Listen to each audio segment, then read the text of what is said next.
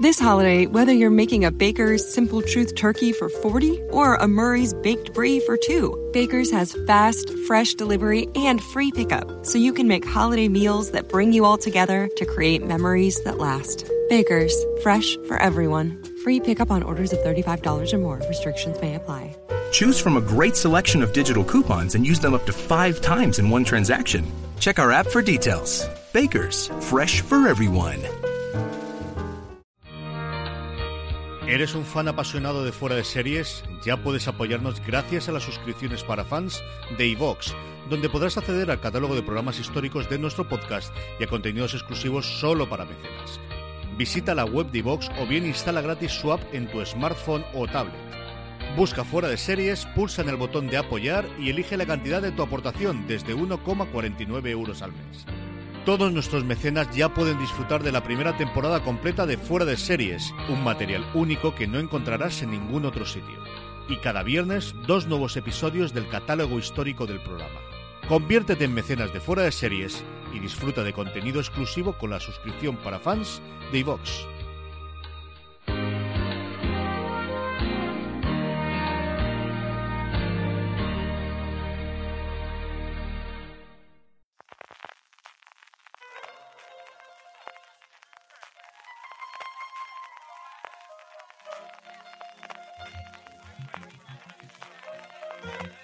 Estás escuchando Fuera de Series con C J Navas. Bienvenidos de nuevo a F D S Review, el programa de Fuera de Series donde cada semana analizamos, comentamos y debatimos sobre nuestras series favoritas. Esta semana analizaremos la miniserie A Very English Scandal, tenía que haber puesto acento inglés, pero ya sabéis que no me sale, una producción original de B B C España que, una producción original de B B C, perdonadme, que a España nos ha traído gracias a Amazon Prime Video. Y tenemos para hablar con ella, en primer lugar, a la persona responsable de hacer la crítica de la serie en eh, fuera de series punto com, don Juan Galonce. Juan, ¿cómo estamos? ¿Qué tal? Buenas tardes, gracias. Y bien. Luego a otro gran amante de la serie, ahora nos revelará, que es Alberto Rey. ¿Cómo estamos, Alberto? Muy bien, un poco cansado, he tenido un día seriamente largo. Yo no te voy a contar mi día porque ha, ha empezado con el instituto de mi padre y me dio a comer allí y se lo comentaba a Juan, menos mal que haya pasado de la borrachera a la resaca y ya se me nota menos conforme va pasando el tiempo, pero, pero ha estado la cosa complicada. Como siempre lo hacemos en F D S Review, sabéis que vamos a hablar primero originalmente de la serie sin spoilers, contando un poquito la trama, contando un poquito, haciendo la ficha técnica y qué nos ha parecido, una valoración global inicial sin spoilers de la serie, para posteriormente, después de poner la sintonía, os avisamos con tiempo si no la habéis visto todavía, no sé a qué estáis esperando, por cierto, los eh, analizar ya con todos los spoilers del mundo estos tres episodios de menos de una hora, los dos primeros, el último se va un poquito más, es una hora y dos minutos el, el tercer episodio de A Very English Scandal. Es una serie como eh, conocemos de la B B C, que hemos dicho eh, eh, anteriormente, escrita por eh, Russell eh, T. Davies, dirigida por Stephen Frears, protagonizado fundamentalmente sus dos papeles principales por Hugh Grant y Ben Whishaw, así que como ya veis, tirando con todo lo que tenían a nivel de elenco y a nivel de equipo creativo. Tres episodios de en torno a una hora, se estrenó el diecinueve de octubre en España, está basado en historia real y en la recopilación de forma eh, libro posteriormente de John Preston, y narra, bueno, pues la vida por un lado y la relación entre dos personas, uno de ellos un político importante inglés que tiene este muy eh, escándalo muy inglés, que por otro lado es un título que a mí me encanta, Juan. Pues eso, como dije en su día en la crítica, ¿no? Un, un escándalo muy inglés. Es que la serie, la miniserie en este caso de tres capítulos, es muy inglesa, es muy muy inglesa, y a mí no se me ocurre trasladarlo a otro a otro a otro entorno geográfico o a otra sociedad tipo la norteamericana o tipo la española. Y tal y como se ha narrado, es Stephen Frears, no nos olvidemos, y Russell T. Davies, pues el título le va al pelo, es decir, es el título que tiene que ser. Alberto, ¿cuándo recuerdas tú ser la primera vez que conociste la serie? ¿Recuerdas cuando estaba en producción o directamente cuando ya estaba terminada el tener las primeras referencias de esta serie? Pues yo recuerdo, eh, os voy a hacer aquí el momento de fuentes de dentro de la industria, eh, recuerdo que me, la, que me lo contó un representante de actores de americano, o sea, no es que yo parezca aquí el que sabe todo, sino en una, en una de las múltiples historias de prensa a las que fui, hablando de mil cosas, me dijo, ah, pues mira, pues está esto, que jeje, jaja, y yo dije, coño, pues a mí me parece un proyectazo, pero creo que todavía ni siquiera estaba Hugh Grant dentro. Juan, ¿tú qué recuerdas de, de la primera vez? ¿De cuando ya tenía la B B C la confirmación de la serie o habías conocido? Sí, yo, yo sabes que yo generalmente sigo todo lo que va apareciendo en noticias y proyectos, futuros, futuros proyectos y, y tal, tanto de, bueno, de todas las cadenas británicas, ¿no? I T V, Channel cuatro, B B C, por supuesto, y tal. Y yo sí que ya cuando lo vi, cuando lo descubrí en su momento, fue un anuncio de B B C News que anunciaban el, el, la producción de los tres capítulos con el elenco que, que conocemos actualmente. Y claro, me la tuve que apuntar en el calendario como, vamos, como agua de mayo. Yo aquí tengo la duda si fue Juan cuando me lo comentó o si lo dimos como noticia, porque al final se estrenó relativamente pronto en el año en, en Inglaterra cuando se confirmó que iba a ocurrir, donde yo sí tuve conciencia de la serie y de que la serie es una serie muy buena, y ahora luego ya comentaremos sobre los intérpretes y el resto, fue este pasado verano, el verano del dos mil dieciocho, en el cual la crítica americana, porque fue cuando se estrenó en Estados Unidos, estas cosas raras de Amazon Prime Video está en todos los países, pero es del mismo pero no es igual en todos los países del mundo, y compraron o al menos tuvieron originalmente los derechos para Estados Unidos y la estrenaron en verano y ha hablado mucho la crítica americana sobre ella, y es cuando me acerqué por primera vez. Estuvimos esperando quién le iba a estrenar aquí en España y finalmente fue la propia Amazon Prime Video ya en octubre, como os decía antes, que, que la trajo para acá. Eh, sin spoilers, como comentábamos previamente, Alberto, ¿qué te ha parecido la serie? ¿Qué te han parecido ellos? ¿Qué te ha parecido en general estos tres episodios de A Very English Scandal? A ver, a mí la serie me gustaba antes de emitirse, o sea, si no se hubiera... Pero claro, esto también lo puedo decir de los romanos. Eh, si no... Si hubiera sido muy mala, muy mala, me habría llevado un disgusto, porque no son solo Stephen Frears y Russell T. Davies, es que también es Hugh Grant, que es un actor al que yo he defendido siempre, porque me parece un, un tipo que además ha sabido gestionar muy bien lo que sabe hacer con lo que hace, y aquí está, está perfecto, porque además está, está casi meta con su propia, con su propia historia personal. Es, es, es una serie que, que, que tiene, luego hablaremos de ella, pero tiene un, un, un formato y una, y una estructura de guión mucho más sofisticada de lo que de lo que parece, y funciona igual como un Downton Abbey que como un American Crime Story. A mí me parece una una serie una serie espléndida.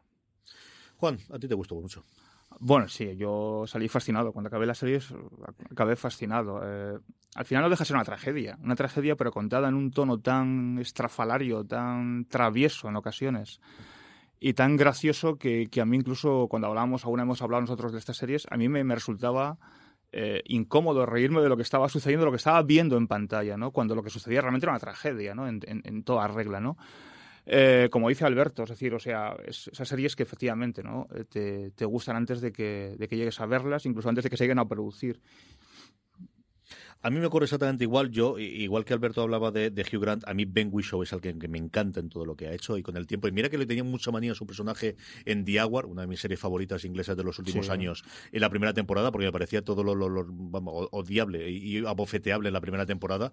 Pero luego le he cogido mucho cariño y me ha gustado mucho de las cosas que ha hecho y es una de mis series favoritas de los últimos tiempos. O sea, es una cosa que me parece fascinante a tantísimos niveles de lo que te está contando, de la narración, de algo tan lejano pero tan cercano En, en ocasiones, que ha coincidido en el tiempo y en el año de estreno también con, con eh, la segunda temporada de American Crime Story del, del asesinato de Gianni Versace, contando algo que también te relata a ti, como es bueno pues el tratamiento de la homosexualidad, ya ni siquiera cuando cuenta al principio de la serie en los sesenta cuando está penalizada, sino posteriormente el tratamiento que le da la propia policía como algo normal y algo Una bueno, vez que, se que no está claro. investigado, mm. eh, que podemos comentar ya con tranquilidad luego en la parte con spoilers, y un Hugh Grant sencillamente majestuoso. O sea, yo he hablado mucho de cómo Homecoming me han reencontrado con Julia Roberts, la actriz, más allá de la estrella de Hollywood. Igual me ocurre aquí con Hugh Grant. Yo creo que es el mejor papel que hace como actor, dejando aparte pues el recuerdo que siempre tendremos de su sonrisa y sus ojos azules y del, del aspecto de estrella de, de cine de Hugh Grant. Aquí está como un actor sencillamente inconmensurable en un... En,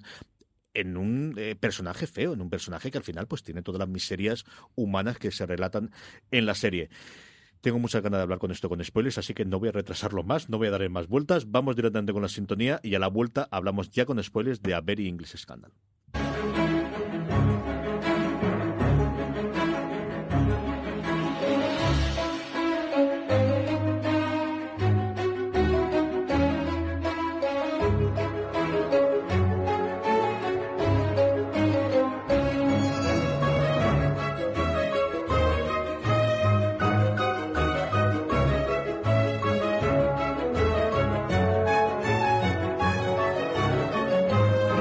Estamos ya de vuelta Hablemos de la música, porque luego siempre se me olvida hablar de la música, de la cinematografía de Frears, seguro que hablamos también. Hablemos de, de esa parte estética, de esa parte alrededor, de esa parte eh, general. Eh, Alberto, a mí me parece que la música quizás de los menos destacables, sí como acompañamiento, pero no tengo ningún momento de decir, y la música aquí engrandecía mucho, a lo mejor en las escenas del juicio, pero tampoco mucho más. Eh, ¿estás de acuerdo? ¿A ti la música sí que te ha ayudado a engrandecer la serie? No soy no soy muy muy musical ni muy ni muy experto en música, pero sí sí soy muy fan de los temazos. Y, y es verdad que esta serie probablemente con una producción más holgada habría contado probablemente con los Beatles en algún momento, uh-huh. o con los Rolling, porque al final es una, un poco la lucha entre los Beatles y los Rolling, la, la, de, la de estos dos personajes. Pero no me no me molesta. Me parece que Stephen Frears siempre ha controlado mucho la, la banda sonora de las cosas que dirige o que controla. Él, él siempre suele tirar por lo clásico. Al final esto es esto es B B C y ahí tienen un, un equipo de gente haciendo scores cojonudo. Pero ya te digo que no no soy un súper un súper experto musical, pero desde luego tampoco tampoco me molesta, lo cual quiere decir que muy mal no estará. Juan, eh, la música, pero también, y nos metemos ya en la dirección, luego hablamos del guión, de lo que contaba Alberto, que yo también tengo mis, mis ideas acerca de, de la estructura, que me ha sorprendido muchísimo, el, el cómo lo trata y cuánto tiempo eh, narra. ¿Qué te ha parecido la sintonía? Y ya tiramos directamente, ¿qué te ha parecido la dirección de Stephen Frears y de, de, de toda la parte eh, estética y artística de la serie? Uf, eh, Stephen Frears es, un, es uno de los, los grandes, sobre todo en Gran Bretaña, ¿no? O sea, es el, el autor de Las amistades peligrosas, de Alta fidelidad, de Mary Reilly, de Filómena. O sea, es, es no voy a descubrir hoy aquí a quién es Stephen Frears, naturalmente. Eh, respecto a cómo ha dirigido, cómo ha afrontado el, la narración, eh, yo hay, eh, vamos a ver, por partes. Para mí se estructura, para mí, ¿eh? particularmente se estructura en tres partes, o sea, y a una por capítulo, donde la narración varía. La primera parte de la narración, el primer capítulo, yo diría que es una que él apuesta un poco más por la por la sutilidad, ¿no? por, por un poco la presentación de personajes, pero con sutilidad, con mucha tranquilidad. En la segunda, con mucha más picardía, con mucha más travesura, ¿no? Va desarrollando la trama y la finaliza con con un punto muy estrafalario, muy divertido y sobre todo ya muy desvergonzado, ¿no? Y, esa, y yo creo que son los grandes aciertos del, del, de la narración y del montaje, naturalmente. ¿Qué te ha parecido la dirección de Frears a ti, Alberto? A mí la dirección me parece que va muy, como decís, va muy pegada al formato. Es decir, aquí se decide que van a ser tres, no es un formato habitual, el de tres episodios de esta, de esta duración, pero aquí encajan perfectamente en los tres actos que si estuvieran pegados, siento hacer la comparación con una película, pero si estuvieran pegados en una película quedarían muy discordante y habría que meter algo entre medias, una canción, un fundido, habría que meter algo muy loco porque es verdad que el primer acto es muy clásico, muy clásico y casi diría que, que oscuro el primer episodio y el, el, el segundo nos lleva hasta el tercero, que el tercero es rock and roll, directamente es, es, es rock and roll, es, es, es, es casi, o sea, el, si el primero fuese Las amistades peligrosas, el, segundo, el último sería Alta fidelidad. O sea, this holiday, whether you're making a Baker's Simple Truth turkey for forty or a Murray's Baked Brie for two, Baker's has fast, fresh delivery and free pickup, so you can make holiday meals that bring you all together to create memories that last. Baker's, fresh for everyone. Free pickup on orders of thirty-five dollars or more. Restrictions may apply. Choose from a great selection of digital coupons and use them up to five times in one transaction. Check our app for details. Baker's, fresh for everyone. Si estás buscando un buen podcast de análisis y debate en tu idioma, te invito a que escuches Pulso y Péndulo. Yo soy Carlos Curbelo. Y yo soy Fabiola Galindo. Todos los jueves analizamos temas de actualidad en Estados Unidos y Latinoamérica. Fabi y yo no siempre estamos de acuerdo, pero sí tenemos un objetivo común. Queremos servir como antídoto contra las noticias falsas y la polarización. Pulso y Péndulo. Busca nuestros episodios en Apple Podcasts, Spotify o en tu aplicación favorita. Es el, el, la, la estructura que veo. Y a Frears a mí me gusta la dirección de no dirección. Es decir, él lo que hace es un buen director de actores y, y aquí, por ejemplo, tenemos a Ben Whishaw que tiende hacia el exceso, hacia sí. el amaneramiento constantemente en todos sus papeles y aquí lo que hace Frears es utilizar eso a su favor. Entonces se le nota muy dirigido cuando tiene que estar dirigido, incluso fuera de campo muchas veces, y, y muy en su, en su, en su tono, el tono que mejor maneja cuando está, cuando está dentro, cuando es el protagonista. Y con Hugh Grant pasa lo mismo, él tiende al, pasma, al pasmarote, pero esa parte pasmarote, su personaje, ese, ese, ese ministro tan oscuro y a la vez tan triste, eh, tiene una parte de pasmarote y Hugh Grant la clava. A cambio hay otras partes, las partes más, más cínicas, más, más complejas, que se nota mucha mucha mano de dirección. Es que joder, es que paso está un director. Indudablemente. Igual que está un guionista, y yo alabo mucho la labor de... de no esperaba... Esta es de las series que dicen, ves el tráiler, ya sé lo que me van a contar. Y no, no, no, no, no, no. Y por la parte de la historia, por la parte que es increíble, pero tiene... tantísimos cambios. Yo no esperaba que presentase el anuncio que se acabase la relación entre los dos en el minuto veintisiete del primer episodio. Yo pensaba que ir mucho más allá. No sabía, evidentemente, la parte del juicio final, no sabía la parte de la chapuza absoluta y total que parece película de los hermanos Cohen de su intento de asesinato. A mí me ha gustado mucho el caso de cómo está contada, y tú hablabas antes del guión. Alberto, ¿qué quieres destacar sobre él? A mí del guión me gusta la, la estructura que, que utiliza Russell T. Davies, que es muy parecida a la que a la que usa Peter Morgan en The Queen, ¿sí?, o, o Ryan Murphy en, en American Crime Story, que es contar una historia que conocemos todos, pero contarla desde dentro. Es decir, contar lo que, lo que tienes que inventarte por completo. Lo que pensaba esa gente, lo que decía esa gente. Esa primera escena sexual, que es muy divertida porque se, entre, entre los dos protagonistas, el, el, el, el diputado y, y, y su amante, Eh, que está documentada porque porque hay un juicio, que ese juicio es real, pero pero hay muchas maneras de que eso que en un juicio tiene mil interpretaciones, aquí Russell T. Davies y Stephen Frears deciden tomar una interpretación, te van a mostrar la verdad, de manera que luego tú puedas juzgar cuando, cuando veas esas mismas palabras reproducidas en un juicio que, repito, fue real. Entonces, esa estructura a mí, desde dentro, de inventarse mucho, o sea, de, de apostar por la ficción dentro de una historia real, a mí me resulta muy interesante porque, porque la realidad no me interesa. A mí me interesa que me cuentes una, una buena historia. Probablemente esta historia en realidad fuese bastante más anodina de lo que, de lo que aparece en pantalla, pero también mucho menos interesante. Sí, yo coincido con Alberto, es decir, el, el ficcionar la realidad. Al final la historia, la, bueno, yo no la conocía, ¿no?, hasta que no abordé la, la serie. Pero bueno, en Inglaterra fue un escándalo mayúsculo, vaya. Entonces, claro, una vez que empiezas a profundizar sobre la, ves que van a hacer este proyecto y tal, y empiezas a enterarte de quién es Jeremy Thorpe y qué, y qué ocurrió con él, Norman Scott y tal, te das cuenta que todo lo que se puede averiguar sobre ellos lo tienes a un golpe de clic en Internet, ¿no? Eso no tiene mayor, mayor trascendencia. Sin embargo, eh, como bien decía Alberto, es decir, eso resulta muy anodino. Eso ya lo sabes, lo lees y ya está, y con una vez te basta, ¿no? Inventar todo aquello que ocurre entre ellos, oficionar todo aquello que ocurre entre ellos, a lo cual no tenemos acceso y a lo cual jamás tendríamos acceso, es lo que realmente desemboca en una buena historia o una mala historia. En este caso es una excelente historia. Yo, cada día, y esto yo creo que he cambiado la opinión, o al menos la he depurado a lo largo del tiempo, yo creo que cuando es una historia, es una historia y tienen la libertad para contarla. Si ellos dicen que es un documental, entonces estamos hablando de otra movida totalmente diferente y entonces es otra cosa distinta, o si te lo están vendiendo de aquí, vamos a retratarte lo que ocurrió.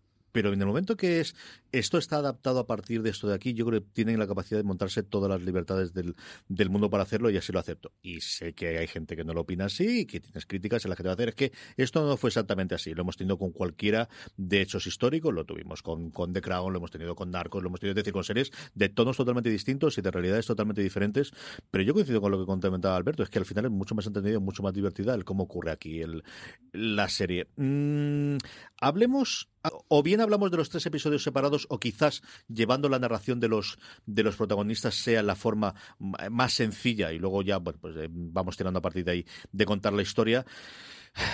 Aquí nos queda siempre la duda de si la historia es la historia de Jeremy Thorpe, si la historia es la historia de este Norman Joseph reconvertido posteriormente en ese Norman Scott, que sería el que saldría en los papeles, de la relación de los, de los dos. Vamos a ir desentrañando esa parte.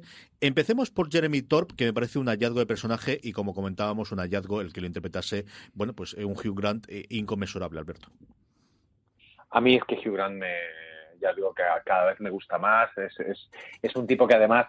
Eh, comprende muy bien la historia que, que están contando, no solo porque él vivió también su momento de, de, de hostia mediática, que sorprendentemente o no le convirtió después en la, en la estrella dos punto cero en la, en la que se convirtió, sino porque también es, es un tipo criado en la tradición inglesa. Y eso yo creo que es que es fundamental. Tanto él como Whishaw comprenden el papel que tienen estas historias de, de escándalos políticos en la, en la vida, en la vida británica, donde todo es a la vez súper escandaloso, pero no tiene ninguna importancia. En, en, en la serie el personaje de Thorpe representa eso. Es, hay un momento en el que su mujer, como aquí estamos con spoilers, se puede decir, eh, prácticamente le dice, a ver, mariconea todo lo que quieras, pero no me pongas en evidencia.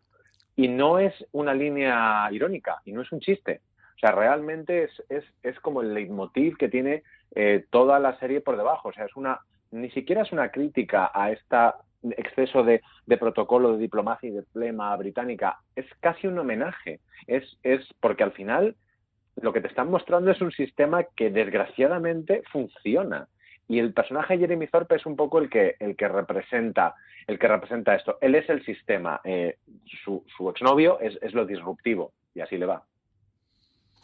Es el final del imperio, ¿no? Igual que en The Crown vas viendo poco a poco cómo después de la Segunda Guerra Mundial poco a poco va cambiando toda la sociedad, que en el imperio tuvo esa sociedad tan marcada de clases en el que todo el mundo tiene su posición, en el que teníamos ese arriba y abajo, ese Downton Abbey, o es que hemos visto tantas en las series hasta la saciedad, de por qué hay gente que está por encima o es mejor simplemente por dónde ha nacido, dónde ha estudiado, dónde ocurre, ¿no? Que vemos varios ejemplos a lo largo de toda la serie, el ejemplo más clásico, luego ridiculizado eh, posteriormente por los cómicos, yo recuerdo que era por Monty Python, de el juez, ¿no? De, de en, ¿cómo puede decir esto usted que se porta de esta forma y que es de esta estopa mientras que el otro de ahí, ¿no? Ese principio del fin, aunque evidentemente sigue durando y dura en todas las sociedades, pero que siempre ha ejemplificado sobre todo la, la, la sociedad británica, o que nos ha llegado a nosotros, tiene la, la sociedad británica. Y al final yo lo veo como un personaje tremendamente trágico, ¿no? Alguien que se tiene que esconder, alguien que juguetea, alguien que se divierte, alguien que que disfruta, ya no solamente disfruta con sus relaciones homosexuales, sino disfruta escondiéndose y creyéndose, como estoy por encima del bien y del mal, puedo hacer todas estas cosas. Y luego el momento brutal del final de, en la victoria es donde tiene su derrota. Es el momento de su victoria en el juicio, cuando queda totalmente exonerado, su propia madre le dice, sabes que esto ha acabado con tu vida. Y así fue realmente, sí, ¿no? Y eso lo tenemos en esa coda final clásica de este tipo de, de series, en el que nos muestran qué ocurrió realmente con los protagonistas, de cómo posteriormente, bueno, pues desgraciadamente tuvo el Parkinson y falleció, pero ese fue el final para él, Juan. Bueno, la historia de Jeremy Thorpe es, es, es muy... es ciertamente fascinante. O sea, él al final eh, era el niño bonito del Partido Liberal Británico a principios de los sesenta, Estaba, estaba siendo considerado a ser el, el líder y a ser en un futuro, en un futuro hipotético naturalmente, el primer ministro británico, ¿no? Es decir, la, lo tenía todo, ¿no? Era el, como decía antes Alberto, era el, el, el clásico inglés, ¿no? El británico por excelencia. Solo tenía un pero, por decirlo así, ¿no? Para, para el establishment, que era gay, ¿no? Entonces sí que mantenía en el, en el subterfugio, quizás sí, se disfrutaba con el subterfugio y esas relaciones esporádicas, eh, disfrutaba de, ese, de, de, de su condición, pero claro, eso no le permitía avanzar más allá, ¿no? O mantener esa doble vida. A mí me gusta mucho la relación que tiene con su madre. Una relación de, de, de mucha sintonía, de mucha hipocresía velada también, de, de saber los dos lo que se cuecen ambos, pero no, no, no, no exponerlo claramente, no ser explícitos. No es un poco como el ejemplo que ponía antes Alberto de cuando le dice a su mujer, bueno, haz lo que quieras, pero no me dejes en evidencia. Pues la madre también, solo que de una manera mucho más velada, mucha más, con mucha más sintonía madre-hijo, ¿no? A mí Hugh Grant me parece que está excelente. Y es curioso porque poco antes de ver la serie vi una entrevista que le hicieron y que decía que él lo que le lo que le gustaba de actuar era que no tenía que estudiar. Directamente, ¿no? O sea, que él era así, le, salía, leía su texto, interpretaba y hasta no tenía que estudiar y lo hacía de forma natural. Sin embargo, entroncando con lo que decía antes Alberto del tema de que es un poco pasmarote, aquí eh, contraviene esa afirmación. Es decir, aquí sí que realmente hace, hace un papel mucho más, mucho más difícil, mucho más complicado, desde con ese con esa sonrisa así sardónica y, y, y muy, muy irónica, que a mí me recuerda a veces, fijaos, esto es muy impersonal, igual me equivoco, ¿eh? Al House of Cards británico, cuando deambulaban por, igual que él, ¿no? Cuando deambulaban por los pasillos del Parlamento, se reunían en los despachos y tal, sin, sin romper la cuarta pared, sin mirar a cámara, me, me, me resulta muy familiar a esa, a esa pose, ¿no? de, de parlamentario británico que está escondiendo también una doble vida, en este caso diferente, pero una doble vida, ¿no? Yo creo que está excelente, sin duda. Los actores en la o sea, entrevista es que son la leche, Alberto, de verdad. Hay también una cosa muy, muy interesante en, el, en este personaje, Que, que no depende de Hugh Grant, sino de, de Russell T. Davies, que hay un momento en el que toda esta ambigüedad de, sobre la que parece que va, que va a planear todo y que incluso la, la historia va a terminar en, un, en, un, en una ambigüedad en, en muchas cosas, ¿no? Es ambigua en muchas cosas. Y sin embargo, hay un momento en el que Russell T. Davies eh, decide que no, que hay que, que hay que romper algún tipo de lanza, que hay que tomar alguna decisión. Y es en una conversación que tiene, con el juicio ya a punto de terminar, el personaje de Hugh Grant con su abogado, en el que su abogado, que en, el, que en aquel momento sale también del armario con él, pero con una especie, con una normalidad absoluta, como diciendo, a ver, los ricos siempre hemos sido, podido ser maricones, simplemente eh, nos casamos, teníamos niños, ¿qué coño está pasando ahí? Y hay un momento en que le pregunta, y todo este follón, ¿por qué te has metido en este follón?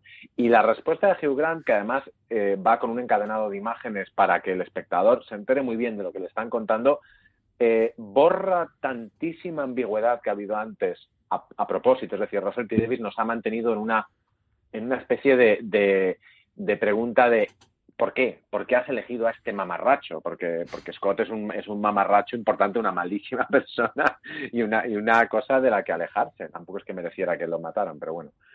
Pero no era, no era trigo limpio, ni mucho menos. Pero ese por qué, con esa respuesta que le da, que le da Hugh Grant, le da, le da un, va, un valor alucinante, porque eh, Russell T. Davies se posiciona ahí como diciendo, no, no, yo voy a interpretar esta historia en una interpretación que nunca se ha dado, porque el protagonista está muerto y el otro no habla, que es, es que esto era amor. Y eso a mí me parece muy interesante, sobre todo a efectos guión, o sea, esa toma de, pose, de posición en una escena que podría parecer sin importancia. A mí esa escena me encantó, y porque es el único momento en el que él deja caer, porque hasta entonces, incluso con su propio abogado, lo niega absolutamente todo y no, no da su brazo a torcer en ningún momento, y es el único momento en el cual dice, es que mira lo que tenía, tú sabes lo que ocurre, ¿no? Tú sabes lo que tienes, y esa concatenación de tres encuentros totalmente, bueno, pues en uno de ellos directamente le roban, en el otro está a punto de, de en otro la bofetean, en el otro tiene una pinta espantosa de lo que le van a hacer de, de, de sí, ¿no? Y, y, y es algo que el personaje de Ben Whishaw, y habla, empezamos a hablar de, también de Norman Scott, él reivindica varias veces a a lo largo de la serie, especialmente en, en las declaraciones que hace en la policía, ¿no? Y posteriormente en el juicio, de es que yo estaba enamorado de él. Si yo lo único que quería es que yo estaba enamorado de él. This holiday, whether you're making a Baker's Simple Truth turkey for forty or a Murray's Baked Brie for two, Baker's has fast, fresh delivery and free pickup, so you can make holiday meals that bring you all together to create memories that last. Baker's, fresh for everyone. Free pickup on orders of thirty-five dollars or more. Restrictions may apply. Choose from a great selection of digital coupons and use them up to five times in one transaction. Check our app for details. Bakers, fresh for everyone. Si estás buscando un buen podcast de análisis y debate en tu idioma, te invito a que escuches Pulso y Péndulo. Yo soy Carlos Curbelo. Y yo soy Fabiola Galindo. Todos los jueves analizamos temas de actualidad en Estados Unidos y Latinoamérica. Fabi y yo no siempre estamos de acuerdo, pero sí tenemos un objetivo común. Queremos servir como antídoto contra las noticias falsas y la polarización. Pulso y Péndulo. Busca nuestros episodios en Apple Podcasts, Spotify o en tu aplicación favorita. Pues, pero eso es una tragedia romántica, es decir, o sea, al final es una, una, una historia de desamor, ¿no? Por su parte. Yo creo que hasta el final, cuando él cuando deduces realmente que Hugh Grant sí que está enamorado o, o que ha sentido amor en un momento dado por Norman Scott, o sea, por, por Ben Whishaw, mmm, al final quien está realmente enamorado es al revés, o sea, es, es, es Ben Whishaw de Hugh Grant, ¿no? Y el, y el acicate este de la tarjeta de la seguridad social, la tarjeta de trabajo, con que es un caballo de batalla que persiste durante toda la historia, ¿no? Eh, yo creo que no es más ni menos, bueno, aparte que le hacía falta, ¿no? Porque económicamente siempre estaba eh, mal, eh, yo creo que no más ni menos que un recurso recurrente para, eh, para, para, para captar de nuevo su atención y para que volviera a él, ¿no? Así como las famosas amenazas de te voy a desvelar las cartas, voy a entregar las cartas y tal. Bueno, no deja de ser una cuestión de, de eso, de, de, de amor y desamor y de, de, de uno que abandona, uno que es dejado y que reclama constantemente su atención, de la manera que sea, ¿no? Incluyendo, naturalmente, el, el, el, el chantaje, claro. ¿Qué te ha parecido el personaje de Norman, Alberto? A mí me, me gusta tanto el personaje, que me parece un personaje muy feo, o sea, muy, muy, muy desagradable, porque no es, no es víctima, tampoco es verdugo, no es tonto, tampoco es especialmente listo, todas las decisiones que toma son equivocadas, eh, se mete en los líos más absurdos, lo de los perros era una cosa de, de verdad, o sea, no tenía suficiente ya como para ponerte a, a pasear un gran danés, pero, pero me da la sensación de que ahí Russell, Russell T. Davies también ha hecho una, una concesión al, al original, quiero decir, que a la realidad que ha explorado. El hecho de que aparezca el, el, el personaje real al final, mm.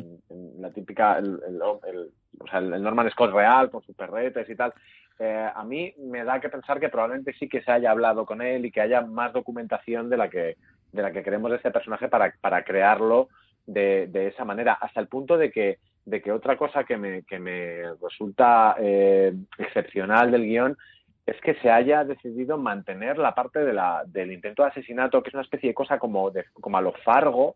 Pero muy a lo Fargo, sí. Rarísima, sí. Completamente, eh, no sé cómo decirlo, pero es que es casi disonante en el tono de, de, y cuando y cuando están con, lo, con las cosas del que le dijo a no sé quién que matara a no sé quién y que le, le llevaba el coche a no sé cuántos, como que te interesa muy poco, pero dices ya, pero es parte importante de la historia, es decir, el, el, el mostrarte también esa, esa, esa cutrez y esa cosa que es también un poco eh, Norman Scott merece que, que, que se cuente esto, es decir, no es, no es, no era, o sea, el problema no es que él eh, amenazara con mostrar unas, unas cartas que le había escrito eh, su amante casado, sino que es que le intentó matar el otro, por eso fue llevado, llevado a juicio. Me parece que nunca, que el no perder de vista esa historia, teniendo dos personajes con los que podrías hacer prácticamente lo que quieras, es también algo muy a favor de, de, de Russell T. Davies, que, vamos, yo si viera esa historia diría, mira, lo del asesinato lo vamos a contar, no me interesa nada. Hay dos momentos, yo creo, en la serie, hablando temáticamente y luego seguimos con los personajes y hablamos un poquito de nuestras escenas favoritas, en el que la trama tiene dos subtramas, que en una serie de diez o doce episodios sería, bueno, pues es un episodio especial de estos que hay en medio que dedicamos aquí en este. Uno es, desde luego, toda la parte del asesinato, incluido, por ejemplo, la presentación de ese, de ese trío calavera, de, de ese teléfono roto que tiene de concatenaciones, que aparece el nombre de los personajes. Hasta entonces, ellos sí han jugado con presentar los nombres de los lugares, el año de ocurrencia, pero en ningún momento han presentado a los nombres de los personajes, y ahí lo hacen con los tres, el asesino, los otros dos que posteriormente son también eh, acusados en el juicio o están allí en el en, bueno, acusados en, junto con, con el resto de las personas. Y luego el otro momento es el juicio. Yo creo que en el juicio hay un momento en el cual, a partir del minuto veinte del último episodio, se para la trama, se para la narración y vamos prácticamente en tiempo real a contar ese juicio hasta su final, que es otro momento que a mí, bueno, con sus momentos de gloria y, y, y parece otra serie totalmente distinta, Juan.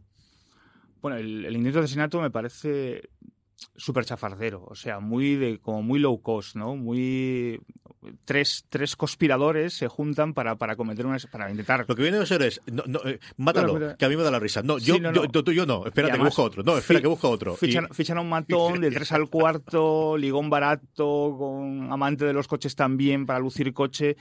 Y además, en una escena, que no sé si fue real o no la situación, ¿no? Pero una escena en un camino desamparado, no hay nadie, ni, ni Dios, lloviendo todo llover, Norman Scott con el perro, con los andanes paseando, eh, y de repente aparece un coche con los dos focos y baja el tío con la pistola, se le encasquilla, se le cae y mata al perro. O sea, es que me parece... A mí, es, es una tragedia, o sea, porque coño, es un intento de asesinato, es decir, los te le van a matar. Pero no puedes dejar de reírte. Pero no puedes dejar de reírte, además, que, porque, porque es que todo lo que puede salir mal sale mal. O sea, incluso, incluso cuando piensas que, oye, lo van a matar, no, no, no lo pueden matar. Matan al... al y esa, al, al, esa escena cuando él está arrodillado, que se toca las manos ensangrentadas y ve al perro muerto y empieza a llamarle al asesino estúpido. O sea, dices, pero es que ya es el colofón. O sea, esto ya es el colofón. Me parece de un chafardero y de un ridículo, pero sin embargo... Coño, insisto, no deja de ser dramático, o sea, por otro lado. Hay un montón de personajes secundarios, luego podemos comentar los que más nos gustan, los que hay, pero sí que hay, especialmente los dos primeros episodios, luego ya se va a California hasta que vuelva después para el juzgado, pero Alex Jennings como Peter Bessel, especialmente en el primero y en parte del segundo, es ese confidente, es de alguna forma la entrada que tenemos, ese fontanero, lo que aquí en España diríamos el fontanero de la política, el que le soluciona los problemas hasta que decide matar a alguien. ¿Qué te ha parecido el personaje de Peter Bessel, Alberto? A mí me parecía un personaje de estos que si no supieras que probablemente sea de los mejor documentados de toda de toda la, la miniserie, yo diría, pero pero me han sacado a, semeja, a semejante idiota, que también es el que te da un poco una muestra de, de lo que era la, la, la impunidad de esta clase de esta clase alta política, que podía hacer lo que le diera la gana y que cuando dices, bueno, este es el fontanero que le tapaba, bueno, pero tapaba a medias. Porque tengo que sacar aquí a relucir otro, un personaje que sale muy poquito, pero que yo cada vez que salía aplaudía, que es esa secretaria puteada, que parte de su trabajo es encubrir los puteríos de sus, de sus dos jefes y que cuando le toca eh, encontrar una maleta que contiene las cartas comprometedoras y le dicen que no puede abrirla y leerlas, y dice, ¿pero qué me estás contando? Pues claro que la voy a abrir y claro que las voy a leer.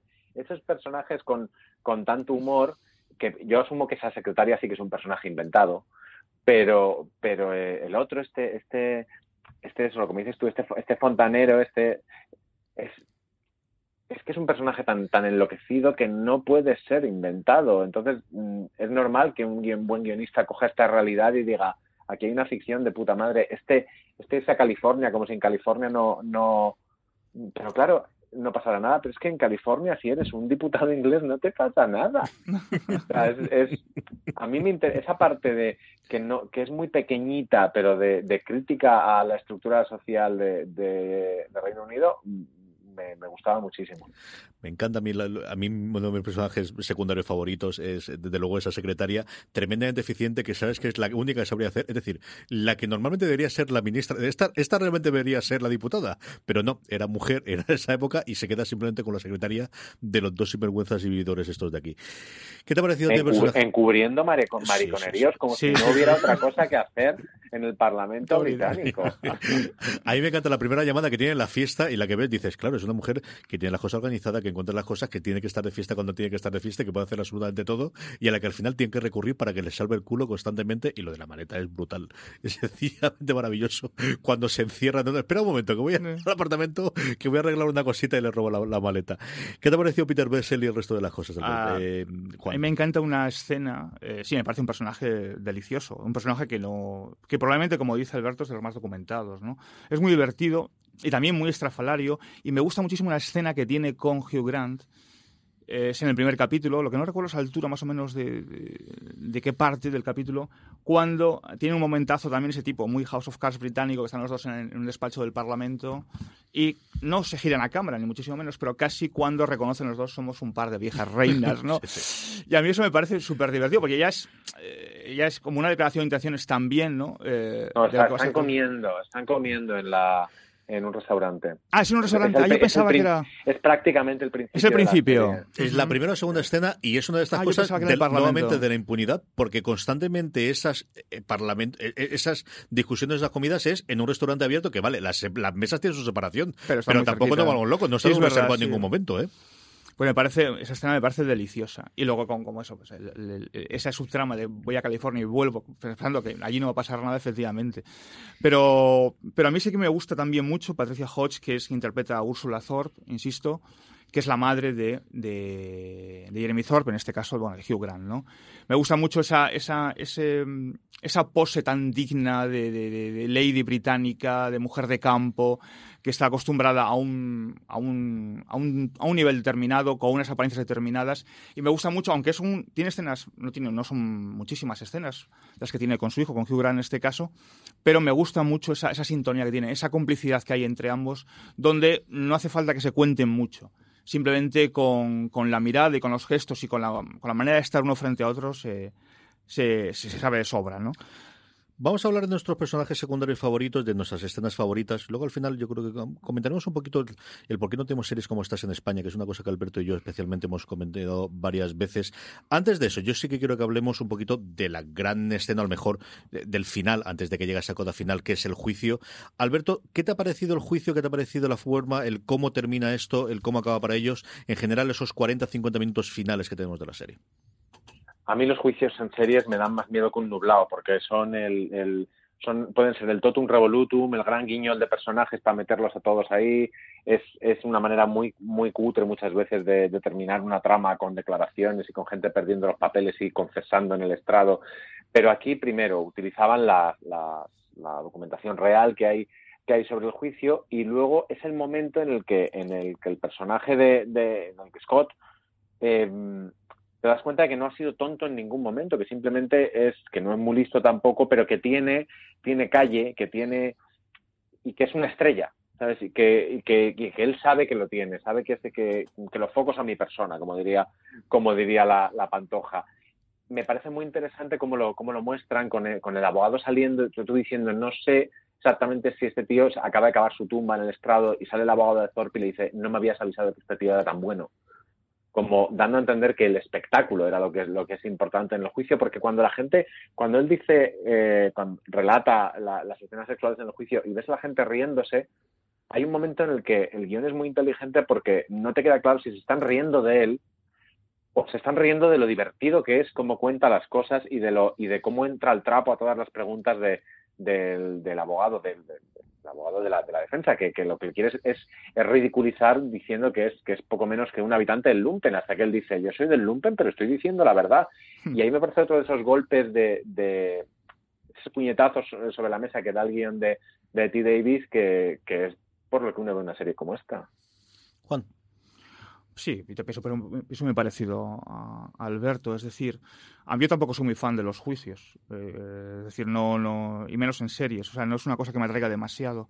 Sí que es cierto que, que el final, cuando, cuando alumbra el resultado, él queda exonerado, ¿no? Al final, una cuestión muy grave, tres, un intento de asesinato, queda exonerado y...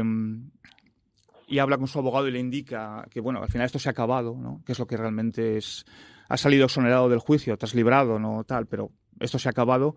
Es cuando realmente llegas a ver el alcance de todo lo que ha sucedido, ¿no?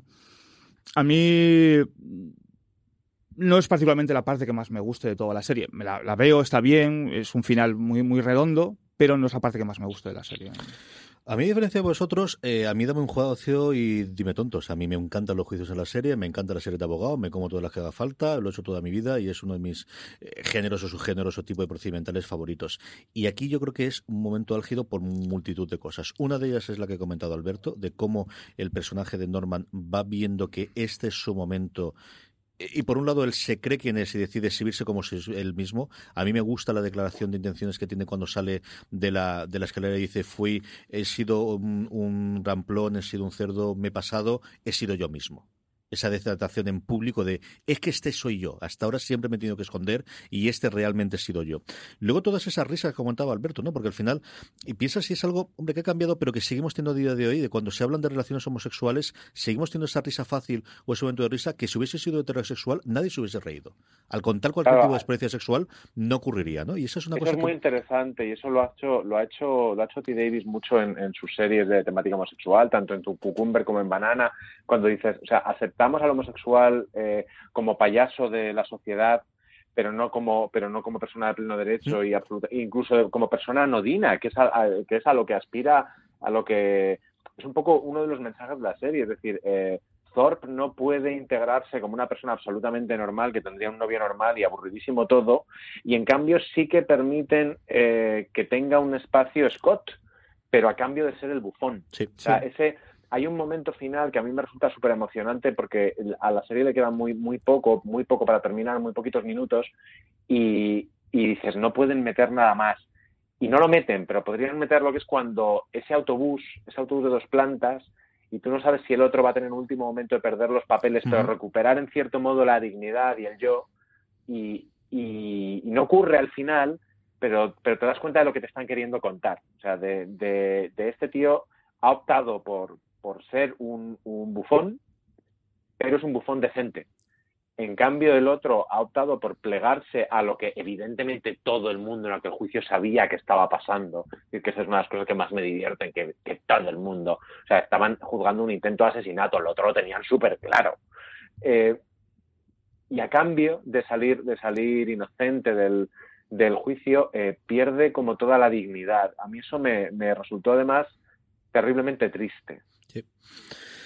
Escenas, momentos, lugares, personajes que nos hayan gustado antes de que terminemos el programa. Bueno, ambos protagonistas, naturalmente, ya lo he comentado antes, Alex Jennings y Patricia Hodge, y sobre todo a mí la escena que más me ha divertido, ya la he comentado antes, o sea, es repetirme, es la del intento de asesinato. O sea, yo, y de hecho, mmm, insisto, o sea, sentí ver, en cierto modo vergüenza, es decir, o sea, me estaba riendo de una cosa tan trágica y que y que en otras, de otro, narrado de otro modo, naturalmente, no me hubiera reído, no hubiera siquiera esbozado una sonrisa, pero me sentí en cierto modo avergonzado, es decir, ¿cómo te puedes estar riendo de esto? Alberto, momentos, escenas, personajes secundarios que no hayamos comentado y que te hayan gustado especialmente de la serie.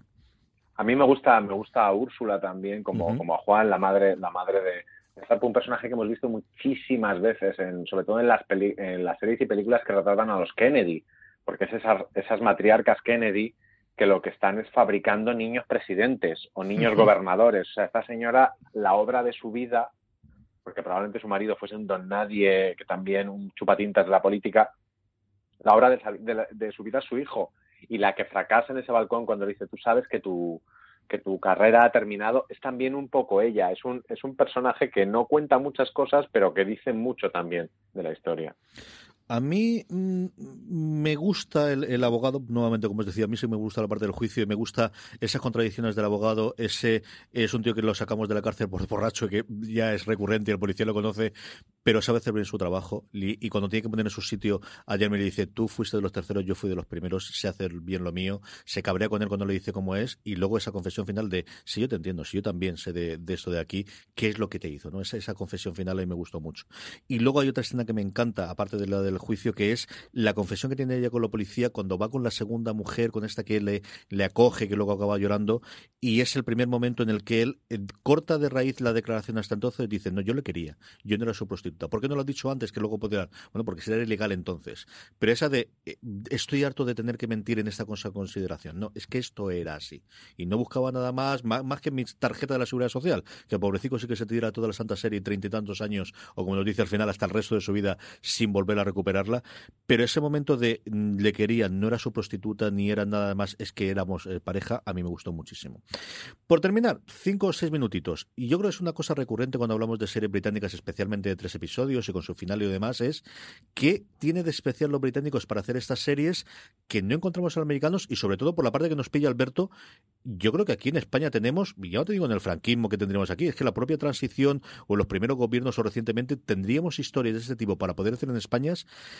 Y a ver si nos llegan, porque hasta el día de hoy no tenemos ninguna cosa de estas. No nos atrevemos, no nos metemos. ¿Qué nos pasa para que en España no tengamos este tipo de historias contadas? Ahora que tenemos estas roturas de formato, que lo hemos visto con Arde Madrid, que estamos viendo que hay gente con dinero para invertir, ¿tendremos este tipo de historias contadas en la televisión de nuestro país? La, lo, lo, a mí lo que, lo que me pregunto es si Arde Madrid sería... sería... sería posible si en vez de Ava Gardner se nos estuviera contando el servicio de, de Carmen Polo. Uh-huh. La, la serie sería completamente otra, probablemente Carmen Polo sería igual de graciosa que Ava Gardner, no, no tan no tan promiscua, seguramente, pero pero daría daría para lo mismo, y sin embargo esto no se va a hacer, porque tenemos un concepto, un, una idea muy extraña, no solo en España, sino básicamente en el mundo mediterráneo, de lo que es privado, de no distinguimos bien lo que es privado, lo que es del dominio público, lo que es una historia común, lo que... Al final, eh, las historias de, del dominio público salen de, lo, salen de lo privado, y con ellas se puede jugar. Y la, la distancia entre, entre una interpretación y un insulto es algo que igual no le corresponde a, a, a la ficción dirimir, sino en otros sitios. Eh, hay grandísimos personajes, no solo de la política en España, sino de prácticamente todos los, los, los entornos eh, que podrían ser interpretados de, de esta manera, porque al final lo que estás es usando un personaje y una historia real para anclar una historia que tú quieres contar. Al final, la, así como American Crime Story versus Hatcher era una historia sobre homofobia internalizada, y, y American Crime Story o J. Simpson era una historia sobre el sexismo, eh, A Very English Scandal es un poco eh, una historia sobre cómo la, la lucha... o sea, la integración de, de, en este caso, una, dos personas homosexuales es muy distinta en función de dónde vengan, y los resultados son también, también muy distintos. Eso no quiere decir que estemos diciendo que, sean, que uno sea malo, que otro sea bueno, eh, ni que tengamos que usar obligatoriamente como pim pam pum al más poderoso. O sea, en, este, en, en A Very English Scandal, Scott mmm, recibe unas cuantas hostias del, del, del guión, pero, pero en el mundo mediterráneo en general tenemos... Eh, un problema con una cosa que intentamos denominar honor, pero que yo no sé exactamente qué es. Yo te diría que es más pudor. Juan, ¿por qué se hacen también los británicos estos y el resto no lo hacemos? Pues no sé, quizás porque es la B B C, no lo sé. Sí que es cierto que ellos tienen un... Ellos son súper críticos con su... consigo mismos. La, la sociedad británica inglesa fundamentalmente es muy crítica consigo misma.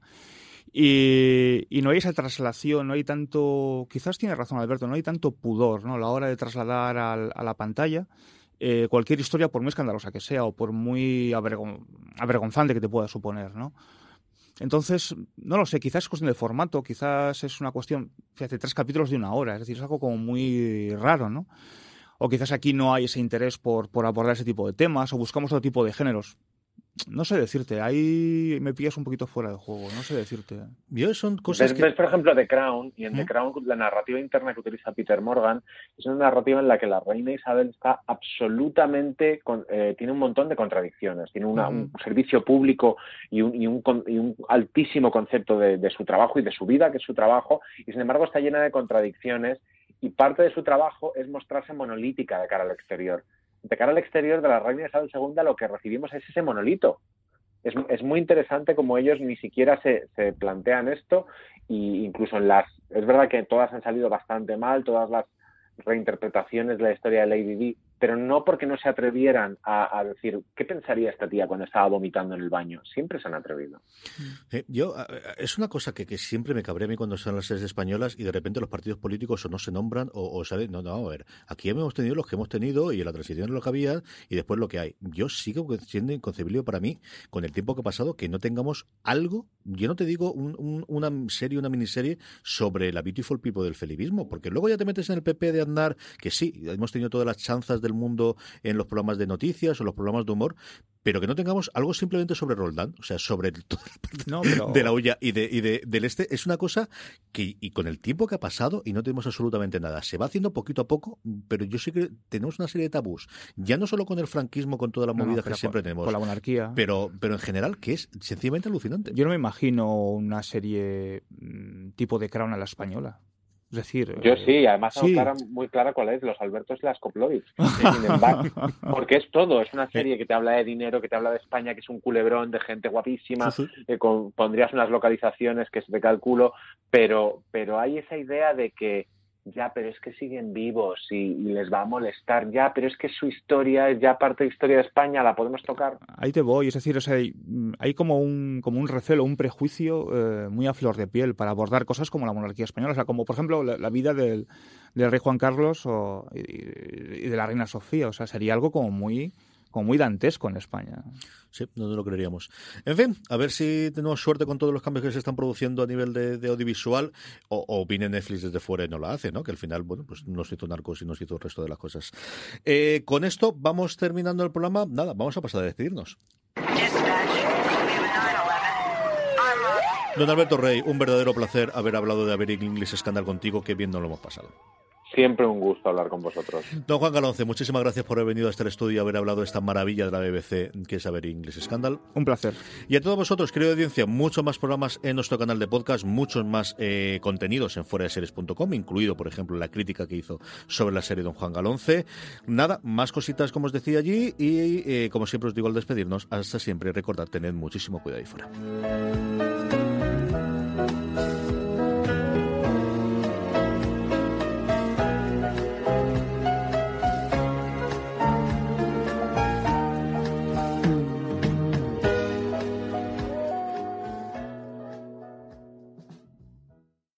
This holiday, whether you're making a Baker's Simple Truth turkey for forty or a Murray's Baked Brie for two, Baker's has fast, fresh delivery and free pickup, so you can make holiday meals that bring you all together to create memories that last. Baker's, fresh for everyone. Free pickup on orders of thirty-five dollars or more. Restrictions may apply. Choose from a great selection of digital coupons and use them up to five times in one transaction. Check our app for details. Baker's, fresh for everyone.